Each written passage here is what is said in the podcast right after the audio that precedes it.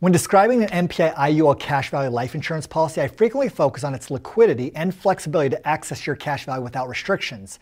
Unlike a 401k or IRA, MPI doesn't have any early withdrawal penalty before the age of 59 and a half, nor any other limitations, requirements, or conditions of those traditional plans. However, there is one caveat, and that is the surrender charge, or the penalty to cancel your MPI plan within the first 14 years. If you don't cancel your plan, the surrender charge means nothing to your future results. You can access your cash value through the relock at any time without penalty. Unlike the 401k IRA, any access before 59 and a half years old, outside of a few select reasons, would incur a 10% penalty plus ordinary income taxation. Because MPI is a lifelong contract between you and the life insurance company, providing many benefits and advantages that help protect and accelerate your compound interest and producing enhanced retirement income, the insurance company needs to keep the contract long term to make offering these benefits profitable. To receive these benefits, it requires commitment. If you're on the fence, MPI may not be the right choice for you.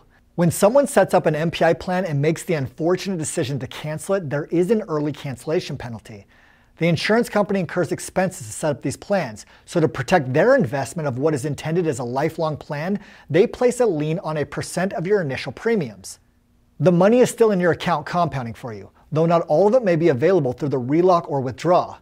If you were to make the short term, permanent decision to cancel the MPI insurance policy, the amount designated as a surrender charge would be kept by the insurance company to cover their initial expenses. Each year you remain committed to the policy. More cash is available until eventually the lien is completely removed.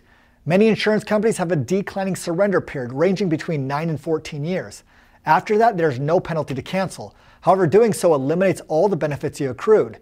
Although an MPI surrender charge is part of the contract, it's a less destructive option than the early withdrawal penalty of a 401k IRA that is in force until you're 59 and a half years old, even if you don't cancel the account.